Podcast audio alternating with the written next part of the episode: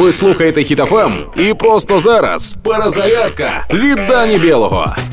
Загарбники загарбали їжу тварин з Фельдман екопарку. Це сталося на днях. Вночі росіяни зрозуміло, що їм не вистачає овочів, тож прокралися до екопарку та викрали моркву, буряк та капусту.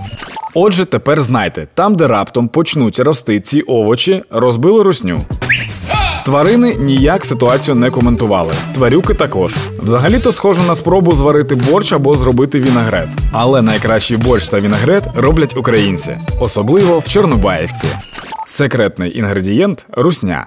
Тож запрошуємо всіх росіян на борщ. Тим паче, що нещодавно мадам з МЗС РФ жалілася, що українці не діляться борщем. Насправді ми народ добрий, до всього ставимося з розумінням і завжди готові допомогти. Але зараз на нашу землю прийшов ворог. Прийшов він явно за тим, щоб тут померти. Тож ми з розумінням ставимося до такого бажання та залюбки допомагаємо їм досягати своєї мети. Допомагаємо одне одному та нашим воїнам. Слава Україні! Проект Перезарядка на Хітофем від Дані Білого. Слухайте на сайті HitFM.ua та у подкасті «Хеппі ранок» на Google Podcasts та Apple Podcasts.